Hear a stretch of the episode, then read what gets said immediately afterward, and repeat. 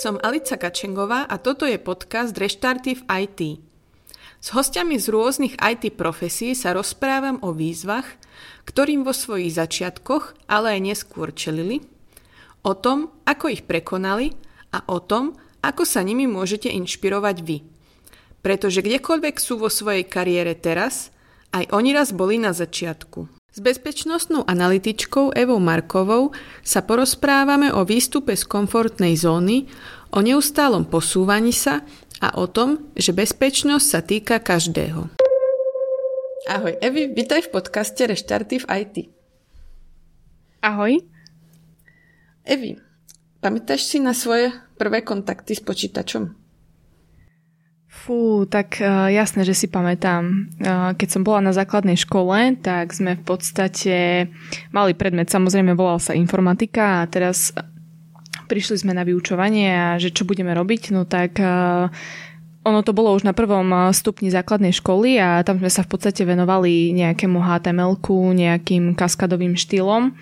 A dokonca sme teda riešili alebo teda mali sme nejaké zadania v Baltikovi, čo je taký ten software pre deti, kde sa teda vedia naučiť nejakým možno, že algoritmom, kde vedia nejakým spôsobom možno, že vytvárať svoje prvé programy a vedia uh, proste začať premýšľať tak algoritmicky, aby teda vedeli nejaké, nejakým spôsobom mm, naozaj premýšľať a uvažovať nad tým, že čo ten ich, čo, alebo čo tá ich postavička má robiť ďalej a podobne. To te trochu zavidím. Ja som mala informatiku až na strednej.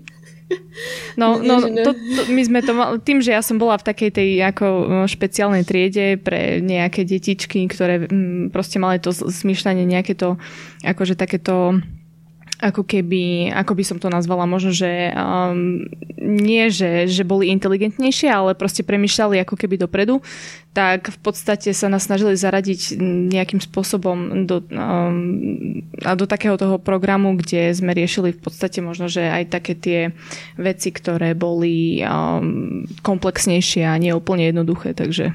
Mm-hmm.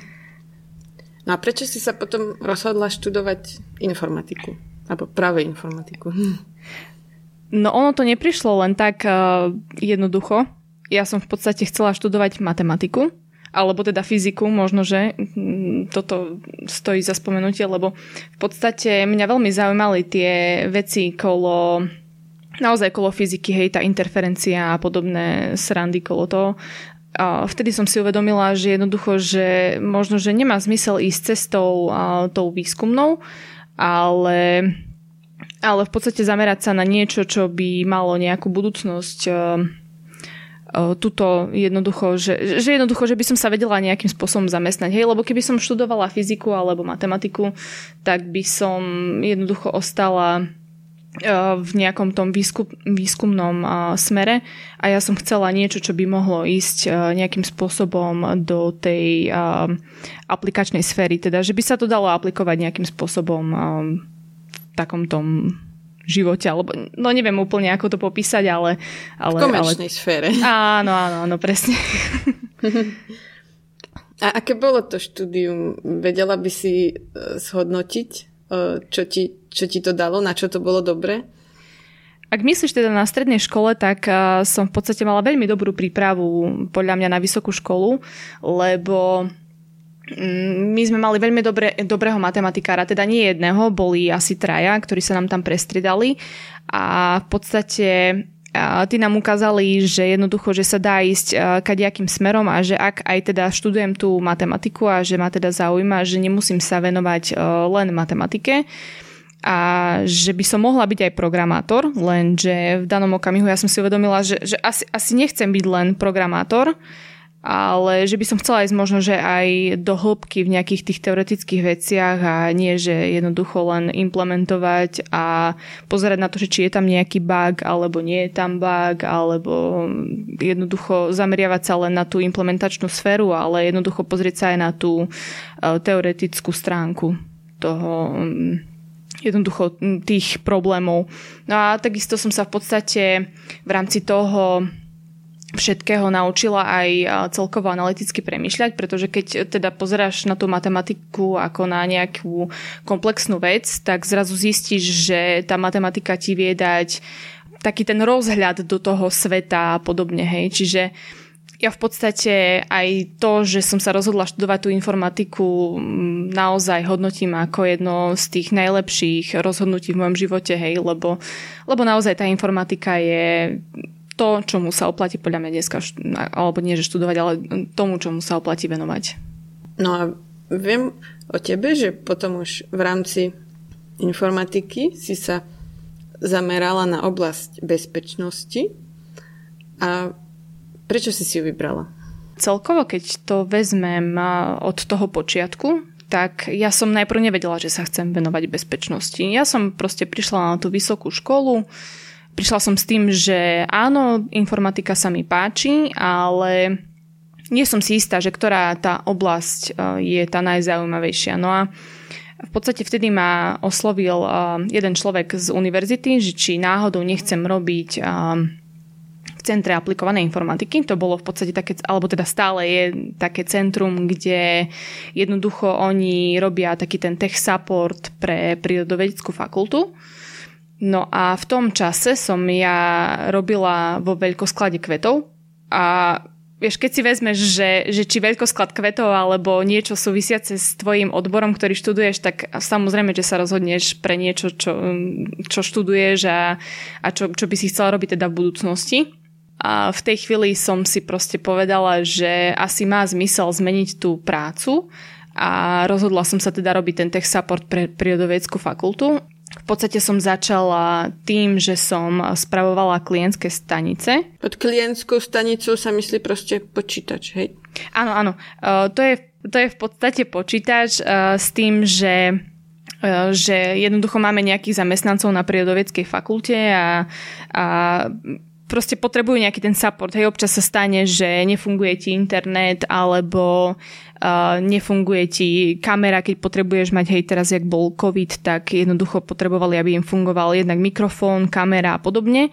No a teda pod tou klientskou stanicou rozumieme proste zamestnanca, ktorý potrebuje nejakým spôsobom pracovať a fungovať uh, ako teda nie len v rámci covidu, alebo teda počas toho covidu, ale samozrejme celkovo. Hej. Ehm, keď ehm, zabudneme na ten covid, tak v podstate to bolo hlavne o tom, že mám pomalý počítač, ehm, nefunguje mi nejaký program alebo software, teda nefungujú, ja neviem, klávesnica zle reaguje na moje dotyky a podobne, hej. Čiže tam boli rôzne problémy. To nebolo len o tom, že, že nefungujú, nefunguje naozaj mikrofón alebo takéto srandy kolo toho. Reálne, keď som tam začala pracovať, tak e, teda mňa učili moji e, seniorní kolegovia, že prvé čo, keď prídem a riešiť nejaký problém, tak by som mala sa teda opýtať, či skúšali vypnúť alebo zapnúť ten počítač, hej? lebo mnohokrát ten problém nebol nejaký softverový alebo hardverový, ale jednoducho, vieš, ako dneska je to také, že máš Windows, máš Linux, máš uh, kadejaký uh, operačný systém, čiže tam môže vzniknúť akýkoľvek problém a mnohokrát naozaj stačilo reštartovať počítač a, a jednoducho um, všetko nabehlo, hej, čiže, čiže je to také, no potom počas môjho štúdia som začala participovať aj v bezpečnostnom týme, hej, lebo prišiel teda jeden človek, ktorý ma oslovil, že bezpečnosť je dôležité riešiť a, a teda som sa rozhodla, že vlastne v rámci tej mojej pracovnej činnosti, že budem sa zameriavať aj na, alebo teda nie, že zameriavať, ale že sa budem venovať aj nejakým bezpečnostným veciam, lebo ma to zaujímalo, že akým spôsobom to funguje.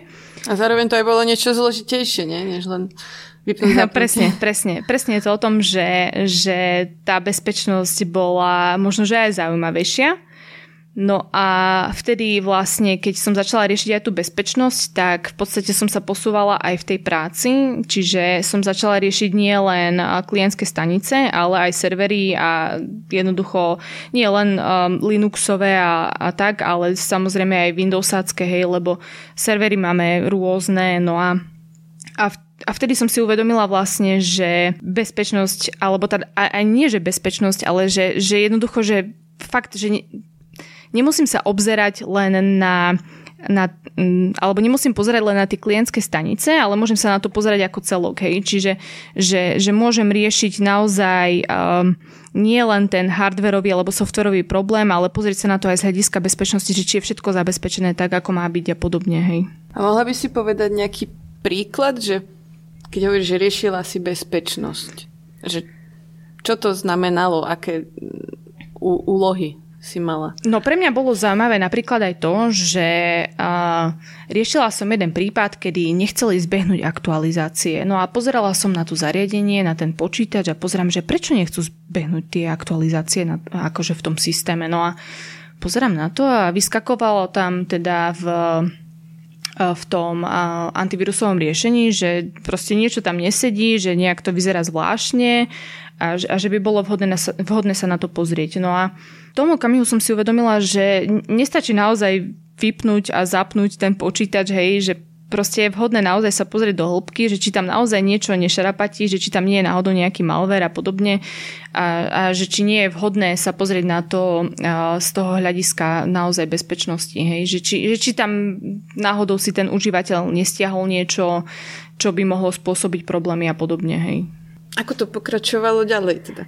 Študovala si ďalej, už si mm, aj v tej, v tej práci na uh, fakulte si nejak pokročila a čo bolo potom ďalej? Ja som pokročila v podstate v práci a reálne som sa v podstate dostala do okamihu, kedy som si potrebovala vybrať nejakú bakalárskú prácu. A teraz, že aká téma, nie? Že či bezpečnosť alebo nejaké neurónové siete, ako všetko bolo zaujímavé. Ale mňa vtedy zaujalo, že, že sa viem venovať naozaj bezpečnosti a nejakej klasifikácii e-mailov, hej. Ono to tak býva, hej, že máš, že si na univerzite teda príde, alebo teda máš seminár, ktorý súvisí s bakalárskymi prácami a tam ti prídu odprezentovať, no a a prišiel tam teda jeden pán doktor, teda v súčasnosti už docent a predstavil nejakú tému. No a mne sa tá téma veľmi páčila a vtedy som sa v podstate rozhodla, že, že sa tej bezpečnosti budem venovať a, a že by, alebo teda nie, že bezpečnosti, ale že by som si mohla tú bakalárskú prácu zobrať a že pozrieť sa na to hlbšie. Alebo teda bolo to o tom, že uh, mali sme nejaké e-maily na vstupe a chceli sme teda ich klasifikovať nejakým spôsobom, že, že či sa teda jedná o legitimný e-mail alebo o podvrhnutý. Ak o podvrhnutý, tak sme tam mali špecifikované nejaké kategórie. No a toto ma veľmi zaujalo, lebo podstate v dnešnej dobe každý človek eh, využíva e-mailovú komunikáciu a vedela som si teda predstaviť, že jednoducho, že by to mohlo pomôcť aj vytvoriť takýto nejaký systém, ktorý by bol schopný identifikovať teda, že či sa jedná o podvrhnutý alebo legitimný e-mail. A potom, že už to nejakým spôsobom kategorizovalo, OK, to je super, ale myslím si, že tá pointa spočívala v tom, že vedieť teda odlišiť ten legitímny e-mail od uh, toho podvrhnutého.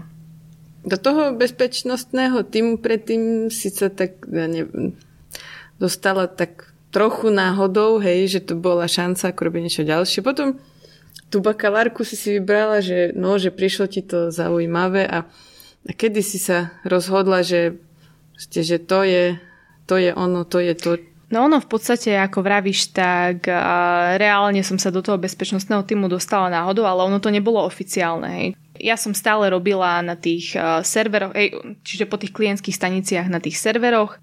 Teda ono sa to stalo tak, že ja som v podstate dostala možnosť ísť na letnú školu kyberkriminality, kde som mala možnosť stretnúť množstvo zaujímavých ľudí v oblasti, alebo teda z oblasti tej informačnej a kybernetickej bezpečnosti. Ja som v podstate bola už, alebo teda išla som už do štvrtého ročníka, alebo teda do prvého ročníka magisterského štúdia. A vtedy som začala ako ja tak osobne pociťovať, že to, čomu sa venujem, nie je úplne to práve. Hej. Že zistila som, že jednoducho radšej by som sa naozaj naplno venovala tej bezpečnosti ako tým serverom. Keď som to tak spomenula na tej letnej škole kyberkriminality, tak som sa podstate rozprávala s e, človekom jednak e, z akademického cirtu u nás na Univerzite Pavla Jozefa Šafarika, ale takisto s človekom, ktorý pôsobil v tej dobe na, vo vládnej jednotke CIRT SK. a ten CIRT v podstate je skrátka pre Computer Security Incident Response Team, čo je v preklade tým na riešenie bez, uh, počítačových bezpečnostných incidentov. Tento tým sa v podstate zaoberá riešením bezpečnostných incidentov, čo už vyplýva aj z názvu, ale nie je to teda jeho jediná náplň. Mm, ďalej zvyšuje bezpečnostné povedomie v oblasti informačnej a kybernetickej bezpečnosti a celkovo sa v podstate snaží o, o to udržiavanie bezpečnosti organizácie. No a vtedy sa to tak nejak zlomilo, že e, jednoducho ma oslovili aj z jednej strany, teda v zmysle aj z tej vládnej jednotky, aj z tej akademickej jednotky No a výsledkom teda boli dve ponuky, ktoré sa svojím spôsobom nevylúčovali, pretože na jednej strane som mala robiť incident handling a na druhej strane reporting. No a ten incident handling spočíval v tom, že podstate išlo o takéto prvé spracovanie incidentu, teda nejaká možno príprava, nejaká identifikácia, ale samozrejme to potom úzko súviselo aj s incident response, čo už je v podstate odpoveď na zjednodušenie povedané útok. A to potom zahrňalo aj nejakú analýzu, obnovu a čo je možno, že najdôležitejšie, keď máme nejaký incident, tak to lessons learned. To znamená v podstate, že, že čo sme sa na tom prípade naučili a následne, následne tie vedomosti vieme využiť pri riešení ďalších podobných incidentov. To, to bol akademický cieľ, teda ten incident handling a ten reporting, tak e, to som v podstate vytvárala reporty o tom, že čo sa za posledný mesiac udialo, či už na Slovensku alebo celkovo vo svete. Môžeme si pod, pod tým predstaviť nejaké zaujímavé útoky, zraniteľnosti, ktoré sa vyskytujú v rôznych softveroch, produktoch a podobne. A to bolo zase v tej vládnej jednotke. Hej. Svojím spôsobom sa mi um, splnil nejaký ten, nazvala by som to ani, že malý sen, ale, ale možno by som povedala, že to bolo fakt uh, to bolo niečo, čo mi chýbalo v tom živote, hej, že ja som sa naozaj chcela venovať niečomu, čo má zmysel a chcela som proste venovať sa niečomu, čo, čo, čo by dávalo zmysel nielen mne, ale pomohlo by to možno, že aj v tom um, celkovom um, rozhľadaní sa vo svete, hej, čiže lebo keď sa venuješ bezpečnosti, alebo keby si sa chcela venovať bezpečnosti, tak jednoducho um, potrebuješ, aby to malo zmysel, hej. Čiže som sa tak nejak rozhodla, že idem popri tom štúdiu pracovať do oboch zamestnaní. Hej. No povedala si, že to sa um, udialo, keď si šla um, do, do štvrtého ročníka, alebo teda, že niekedy v štvrtom ročníku si začala s touto prácou. A čo potom, čo si skončila vysokú školu? Pokračovala si tam? Potom, čo som skončila vysokú školu, tak uh, ja som tak celkovo nejako, možno, že počas celého štúdia v podstate uvažovala nad PhD, hej, teda nad doktorantským štúdiom a ja som zo začiatku teda pokračovala v tých dvoch cirtoch, čo som spomínala, ale som si znížila úväzky samozrejme, aby som to nejakým spôsobom stíhala.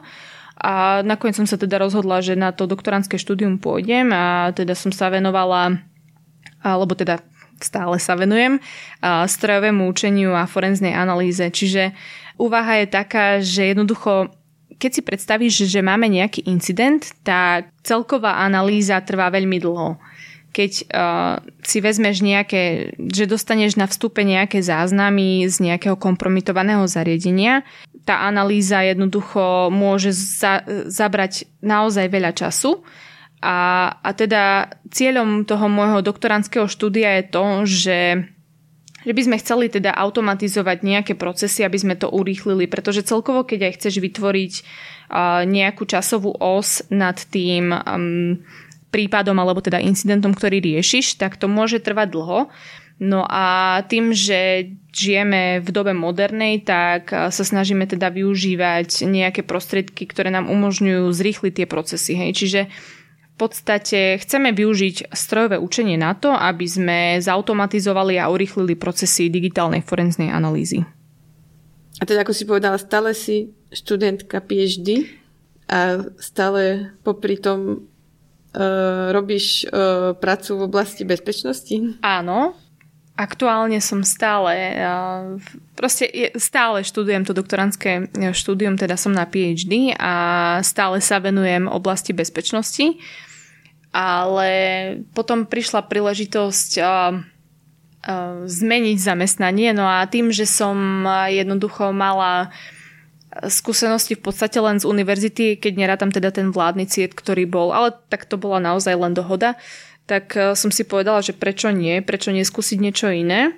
No a vtedy uh, som uh, v podstate uvažovala nad tým, že zmením teda to zamestnanie a že, že skúsim niečo iné. No a v podstate som dostala ponuku na nejaký úvezok v spoločnosti ESET, a rozhodla som sa to teda prijať, hej, že skúsiť niečo iné, možno zistiť, že či, že či ma to stále, alebo nie, že baví, ale že či ma to teda bude baviť a že či teda tam nenaberiem nejaké iné skúsenosti, ktoré by ma možno mohli posunúť ďalej. No a teda som sa dostala do spoločnosti ESET. Ja ešte si dovolím poznámku, že to tak hovoríš, že no, že ma to možno, ale ja vieš, ja som počula, že Esed bol z teba tak pav, že len kvôli tebe, že aby si aj mohla byť na PhD, tak ti ušili ponuku na mieru. Je to pravda? Neviem, či by som to nazvala uh, ponukou na mieru. V podstate, keď som uh, sa rozhodla, že vyskúšam teda aj ten eset, tak uh, áno, spravili, ako nenazvala by som to, že ústupkom, ale Jednoducho, uh, ja som samozrejme v daný okamih nemohla nastúpiť na plný úvezok tým, že som bola stále doktorant. Čiže môžeme to nazvať, že mi ušili ponuku na mieru v zmysle, že som nastúpila len na polovičný úvezok a nie na full, hej, lebo ja si myslím osobne, že v tých spoločnostiach to asi nie je úplne bežné, čiže mohli by sme to asi takto nazvať. V tom esete som aktuálne súčasťou týmu, ktorý sa v podstate zaoberá internou bezpečnosťou Konkrétne pracujem pre SOC Team, čo je skratka pre Security Operation Center. A našou hlavnou náplňou teda je nejaký ten monitoring bezpečnosti firmy, ale sú tam samozrejme aj ďalšie dôležité aktivity.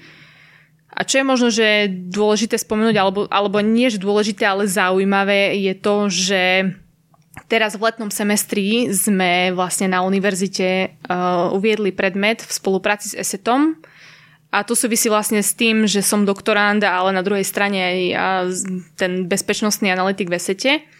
A v rámci toho predmetu sa zameriavame jednak na činnosti CIRTu, hej, čo súvisí teda s mojim predošlým zamestnaním, ale zároveň aj na činnosti toho SOKu, pretože je to teda v spolupráci s tým ESETom. A tie povinnosti a celkovo činnosti a aktivity CIRTu a SOKu sú veľmi podobné. Hej, oni sa nejakým spôsobom doplňajú a teda aj v tejto práci, čo teraz robím, viem využiť znalosti, ktoré som nadobudla počas toho pôsobenia v CIRTE. Hej. Čiže keď si to tak vezmeme, tak sme vytvorili predmet, kde sa ten študent vie naučiť jednak znalosti, alebo teda vie nadobudnúť znalosti o tom, čo robí CIRT, ale na druhej strane vie sa pozrieť na to aj zo stránky toho soku. Ono, u nás sa to v tom bezpečnostnom fachu nazýva akože blue team member, hej, čiže ten blue teamer je taký ten človek, ktorý v podstate rieši tú bezpe- bezpečnosť tej a, organizácie, ktorú ako keby zastáva, alebo ako by som to nazvala. Čiže ako dáva to študentom nejaký univerzálnejší základ, čo sa týka bezpečnosti, dalo by sa to tak povedať? Presne, lebo my vlastne v rámci univerzity máme samozrejme niekoľko bezpečnostných predmetov, ale podľa mňa tam chýbal ten eh, predmet, ktorý by sa naozaj venoval tým eh, eh, aktivitám, ktoré teda robí aj ten SOG, aj ten CIRT a proste nejaké to Um, spoločné prepojenie týchto aktivít, aby, aby jednoducho získal ten nadhľad nad tým, čo, čo môže robiť ako bezpečnostný analytik, ale opäť uh, budem sa držať toho, že to je v podstate ten blue team member, hej, lebo máme aj red team, máme aj purple team, hej, dneska sme v takej dobe, kde jednoducho vznikajú rôzne týmy, ale my sa zameriavame na tú stránku tej ochrany tej spoločnosti, hej, lebo red teamer je zase ten, ktorý zistuje nejaké slabiny v systémoch a podobne podobne.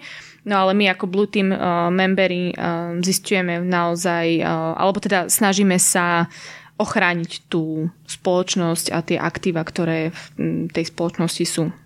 Odtiaľ to by som sa ešte trošku vrátila na začiatok, lebo hej, ako tá nejaká sekvencia tých tvojich pracovných skúseností už v tej oblasti bezpečnosti začala tým, že si vravela, že bola si na letnej škole e, kyberkriminality a tam si sa s nejakými ľuďmi rozprávala teda, a hneď z toho vyšli nejaké, nejaké ponuky.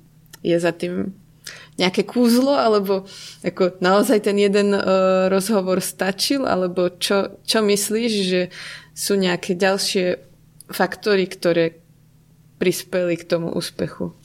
Podľa mňa za tým nebolo žiadne kúzlo. V podstate ja som na tých letných školách, alebo teda na tej, no, takto ja som bola na viacerých letných školách, ale hlavne na tej jednej, kde sa to teda celé spustilo, kde to spustilo tú lavinu, tak ja som v podstate bola, alebo teda snažila som sa byť aktívna, aby teda nie, že bolo vidieť, že som, že som šikovná, ale jednoducho som chcela ukázať, že, že v tej oblasti bezpečnosti možno, že niečo viem ukázať a podobne. No a ja som v podstate tým, že, že som vlastne aj na tej letnej škole bola, tak ja som začala získavať známosti nejaké, začala som teda komunikovať s ľuďmi, hej, čiže neostala som len pri tých univerzitných kontaktoch a pri tých kontaktoch e, z vládneho cirtu, ale proste jednoducho to sa takým nejakým spôsobom, fakt, fakt tým lavinovým spôsobom nejak, e, nejak rozprestrelo až do naozaj do kontaktov niekde, niekde mimo, hej, mimo tú komfortnú zónu, a ja som vlastne um, naozaj na tej letnej škole vtedy zistila, že, alebo teda zistila, dostala tie ponuky a stala som sa teda ču, súčasťou jednak toho akademického cirtu, jednak toho, um, of, uh, toho vládneho cirtu. Takže ako odporúčanie by bolo, hej, ako si vravela, že naozaj bola si nejak aktívna aj mimo komfortnej zóny a že to, že nejak si sa bavila s ľuďmi, ti pomohlo? V podstate áno, lebo uh, ja inak som veľmi stresujúci a aj hamblivý človek. Ja mám celkovo problém nadviazať tie kontakty, ale vtedy som si povedala, že naozaj, že vidím z tej svojej komfortnej zóny a že skúsim komunikovať s nejakými ďalšími ľuďmi a že naozaj posunú tú svoju komfortnú zónu a, zo, a zoznamím sa s nejakými ďalšími ľuďmi, ktorí by možno, že mohli prispieť k budovaniu mojej kariéry. A tak zároveň ako optimistická správa z toho pre introvertov je, že stačila jedna takáto udalosť, takáto letná škola, že proste nemusela si, si to robiť úplne, že stále, ale že stačil taký uh, jeden intenzívny, neviem, či to je víkend alebo týždeň, alebo čo. Ono je to týždeň, ale hej, v, v podstate áno, stačí jedno také intenzívne stretnutie so zopár ľuďmi a potom to už ide akože nejakým spôsobom vraví sa, že dolu vodou, ale nie, ono tuto to ide opačne, ide to hore vodou. Hej, že, že jednoducho ty zrazu vidíš, koľko máš príležitosti a vieš, že môžeš sa posúvať ďalej a že, že nemusí to ostať tam niekde v tej komfortnej zóne, ale že jednoducho vieš ísť aj mimo ňu. No a poďme sa teraz ešte trošku porozprávať o tej bezpečnosti samotnej alebo mm, poďme možno rozbiť nejaký stereotyp nejakého ste útočníka alebo hackera. Naozaj je to ten taký typek v okuliároch, ktorý je mm, zavretý niekde v miestnosti bez okien a píše na klavesnici strašne rýchlo, dokonca ani myšku nepoužíva. Hej, ono toto je zábavné celkom, lebo keď si pozrieš, uh, nepravím, že každý jeden film, ale mnoho filmov je tak nastavený, že ten hacker proste píše šialene rýchlo. No a potom, keď zrazu začneš študovať tú informatiku, tak zistíš, že ho len používa tabulátor, hej, lebo tabulátor ťa doplňa uh, v tých príkazoch. Hej, hlavne teda v tých Linuxových systémoch, ale v princípe nie. Hej, ako ten, ten hacker ako on naozaj nie je typek v okuliaroch zavretý v miestnosti, on nemá žiadne tmavé, ako nie je teda v tmavej miestnosti, uh, mnohokrát používa naozaj tú myš a, alebo teda ten hacker mnohokrát ani nepotrebuje tú klávesnicu v podstate, lebo on nemusí ani hľadať tie slabiny alebo zraniteľnosti v systéme, ale častokrát sa stáva to, že ten útočník uh, využíva sociálne inžinierstvo. No a to sociálne inžinierstvo je o tom, že to, to naozaj nemusí byť technicky zdatný človek, to je človek, ktorý jednoducho vie používať svoj hlas, e, ktorý vie používať e, tú nejakú intonáciu, vie presvedčiť človeka nejakými slovami, že áno, on je ten, ktorý by mal mať oprávnenie, aby sa dostal do nejakého systému. Hej. Naozaj nemusí to byť človek, ktorý sa zatvára do miestnosti a proste snaží sa prelomiť nejaké tie heslá a podobne. Hej praví, že môže použiť svoj hlas a že pres, presvedčiť niekoho, tak čo je, čo je nejakým príkladom toho sociálneho inžinierstva? No to sociálne inžinierstvo, uh, ono môže, môže to byť, samozrejme, ja som spomenula síce hlas, ale ono mnohokrát je to len nejaký jednoduchý e-mail, kde jednoducho ty používaš nejakú službu, dajme tomu, že Netflix, hej, lebo toto je také populárne, tak e, ten e, útočník ti proste napíše, že e, končí tvoje nejaké to subscription, teda um, že jednoducho, že máš si niečo predložiť a že, že proste klikni tuto na tento odkaz. No a samozrejme človek, ktorý je jednoducho, že rád pozerá tú telku a že, že chce v tom ďalej pokračovať, tak samozrejme klikne, lebo je v strese z toho. Ale keď už sme teda spomenuli ten hlas, tak ono existuje aj forma toho phishingu taká, že, že jednoducho oni ti zavolajú a začnú ťa presviečať o tom, že oni sú jednoducho kompetentní a, a že, že chcú od teba, alebo teda ono, predstav si situáciu, že uh, v podstate máš nejaký účet otvorený v banke, oni ti zavolajú, že máš nejaký problém a že jednoducho potrebujú si ťa overiť, potrebujú tvoje osobné údaje, teda v zmysle, že tvoje meno, priezvisko, tvoje rodné číslo, no a týmto v snahe teda urýchliť ten proces a že chceš vyriešiť ten problém, tak im všetko nadiktuješ a zrazu proste ani nevieš, ako majú tvoje osobné údaje. Hej. Čiže možno, že toto je také um, dôležité si uvedomiť, že keď ti aj niekto volá, tak hlavne si overiť toho používateľa, ktorý chce získať nejaké informácie od teba. No to je vždycky banky nie všade proste píšu, že nie, nikdy vám nevoláme alebo nepíšeme a nepýtame od vás PIN kód. Mne sa napríklad stalo, že prišla mi sms z banky, ktorú ako, len preto ako v, prv, v prvej chvíli zbudilo moje podozrenie to, že to prišlo od banky, ktorú nepoužívam. Že neviem, čo presne tam bolo, že treba upresniť nejaké údaje a bol tam nejaký odkaz. A tak ako došlo, že to bude nejaké divné, tak ako som na to klikla, že ako som chcela zistiť, že čo to je, že jak to funguje. a bola to ako, že proste máme hej Prima banku, ona má neviem, Prima banka SK alebo nejakú takú stránku a toto bolo primabanka.net a tam bolo také, že máš tam vyplniť číslo karty a ten dá, dátum expirácie a ešte ten CVK. Proste všetky údaje, ktoré potrebuješ na platbu kartou.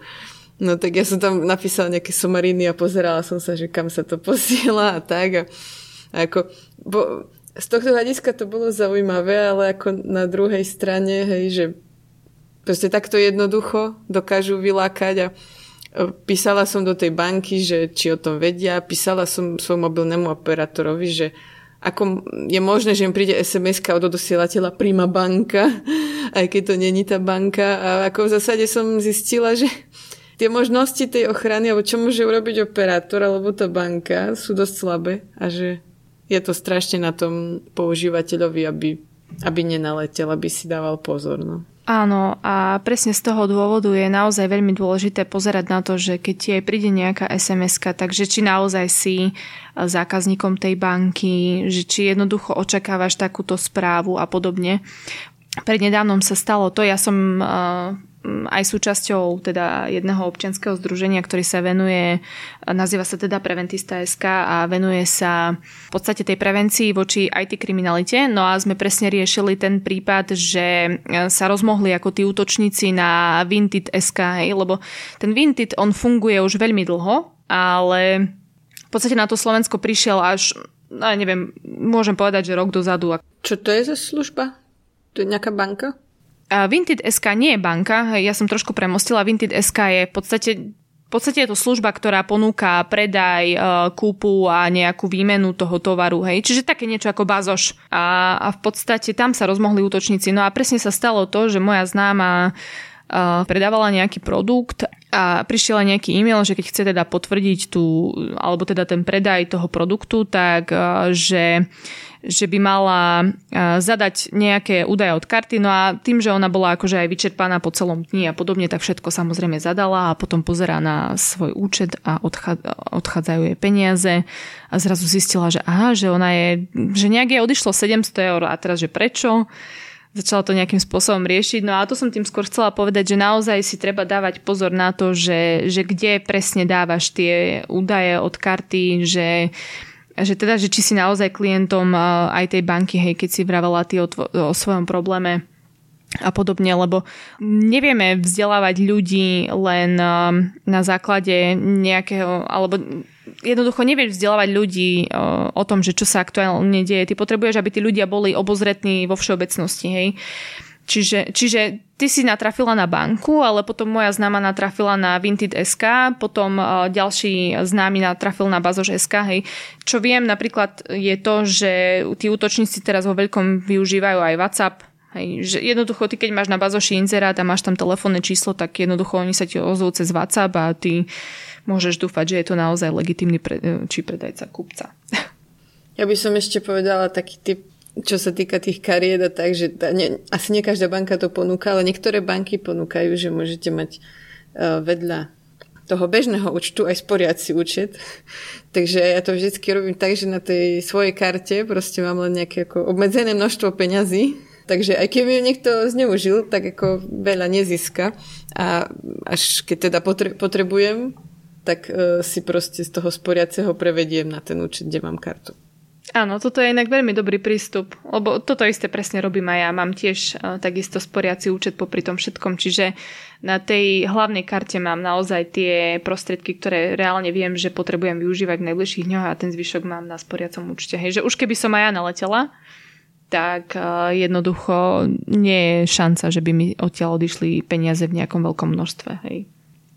Ono dôležité je aj to, že keď aj naozaj ten človek zadá tie údaje a napríklad, že ešte mu neodišli nejakým spôsobom tie peniaze, že, že ešte stále ich má na účte, ale vie, že pochybil, tak vtedy je naozaj dôležité zablokovať tú kartu, požiadať si o novú a podobne. Hej. Čiže nespanikariť, ale hlavne zamyslieť sa nad tým, že, že naozaj kde som zadal tie údaje, z koľkých kariet, hej, lebo napríklad sa stalo aj to, že moja sestra, išli sme niekde na výlet a že ona ide buknúť e, nejaké ubytko a proste pýtalo to od nej tu nejakú, vieš, keď ideš cez Booking alebo cez Airbnb, tak to pýta tam nejakú potvrdzovaciu platbu, hej, že aby boli si istí, že, že, že vieš, um, alebo teda, že z toho účtu môžu odísť peniaze.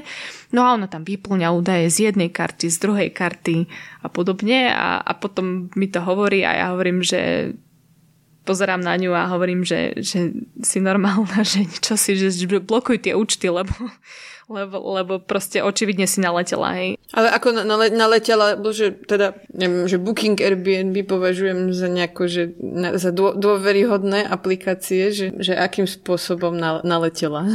No, no toto bol problém, že prišiel uh, legitímne vyzerajúci e-mail, ktorý hovoril o tom teda, že potvrď, uh, alebo teda zadaj svoje údaje, aby sme teda vedeli vykonať tú jednorazovú platbu aby sme si teda vedeli overiť, že či máš na svojom účte dostatočné prostriedky a podobne. No a ona zadala, hej, a je to tam neprechádzalo, dokonca je to e, zablokovala banka a jednoducho je to tam aj vyhodilo, že je to nejaké podozrivé a neviem čo, ono, že tak to sa aj nejako nezdá, no tak sa dala dáta, alebo teda dáta údaje aj z druhej karty a, a potom mi o tom len tak mimo všetkého povedala a ja, ja som sa tak akože pousmiala a hovorím jej, že prosím ťa, blokni si všetky tie karty, radšej si daj poslať nové, lebo toto nebude úplne v pohode. No a potom aj zistila naozaj aj Booking, uh, rozpustila maily, že oni nikdy cez WhatsApp nežiadajú nejaké platby. A teda Čiže cez tie... WhatsApp žiadali platby. Hej, hej, hej, hej, hej. To bolo také aj, že uh-huh. akože tam prišiel aj mail, aj WhatsApp, aj proste oni skúšali, vieš, vieš toto, že toto je presne problém tých útočníkov, že, alebo teda pre nich to nie je problém, pre nás je to problém, že oni to skúšajú najprv cez e-mail a keď nereaguješ na e-mail, tak to skúsia cez WhatsApp, keď náhodou zistia, že máš nejaké dostupné informácie o sebe, akože myslím, že telefónne číslo, hej, že niekde v nejakom účte, keď si vytvoríš, hej. Čiže oni to skúšajú kadejakými smermi a ty potom si len bucháš hlavu o stenu, lebo zistíš, že aha, že toto asi nie je úplne v poriadku. A ďalšia taká vec, na ktorú by som sa chcela opýtať je, že čo sa týka e-mailov, hej, že ti niekto pošle e-mail z tvojej vlastnej adresy, hej. Je možné na, napísať e-mail akože z nejakého, ako, ktorý, sa, ktorý je, sa tvári, že je z iného e-mailu, než v skutočnosti je. Obzvlášť je možné napísať e-mail, ktorý sa bude tváriť, že je z môjho e-mailu. Samozrejme sa to dá, ono sa to volá, že spúfovanie e-mailovej hlavičky a to v podstate znamená, že útočník nejakým spôsobom naruší tú e-mailovú hlavičku a, na, a nejakým spôsobom nahradí ten e-mail od osielateľa ako za za vlastne, za tú tvoju e-mailovú adresu. Hej, čiže ono to vyzerá, že to prišlo z tvojej adresy, ale pritom to tak vôbec nemusí byť. Hej. Tam treba si všímať potom iné faktory, tej mailovej hlavičky, ale nie je to úplne triviálny problém. Čiže áno, naozaj toto sa môže stať. A keď e, človek dostane nejaký takýto e-mail, kde jednoducho je nejakým spôsobom um, vydieraný, by som to až priam nazvala, tak vtedy je naozaj vhodné si zmeniť um, heslo v e-mailovom účte, ale samozrejme nie na nejaké takéto, čo používáš uh, niekde bežne, ale úplne nové ideálne unikátne, jedinečné s mnohými číslami, špeciálnymi znakmi, hej, čiže toto je dôležité, ale... To, že mi prišiel e-mail, ako keby z môjho e-mailu, neznamená, že môj e-mail bol napadnutý. Hej? Niekto proste niekde vonku niečo urobil, že sa to tvári, že je to odo mňa, ale on vlastne v tej chvíli vôbec nemusí vedieť moje heslo. Nie. Je to tak? Áno, áno, presne je to tak. A ten útočník absolútne sa ani nemusel dostať do tvojej schránky, len jednoducho spúfol tvoju tú hlavičku, hej, ako som spomenula, hej.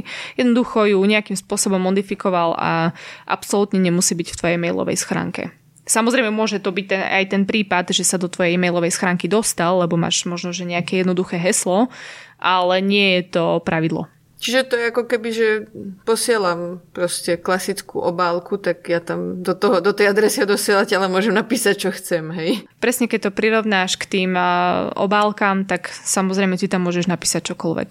A to isté platí pri e-mailoch. Nemusíš byť na to nejako technicky zdatná, ale samozrejme musíš poznať štruktúru tých e-mailových správ. A napadajú ťa ešte nejaké ďalšie také, nazvieme to, je, je, jednoduché, ale účinné uh, typy pre bežného užívateľa ohľadom bezpečnosti?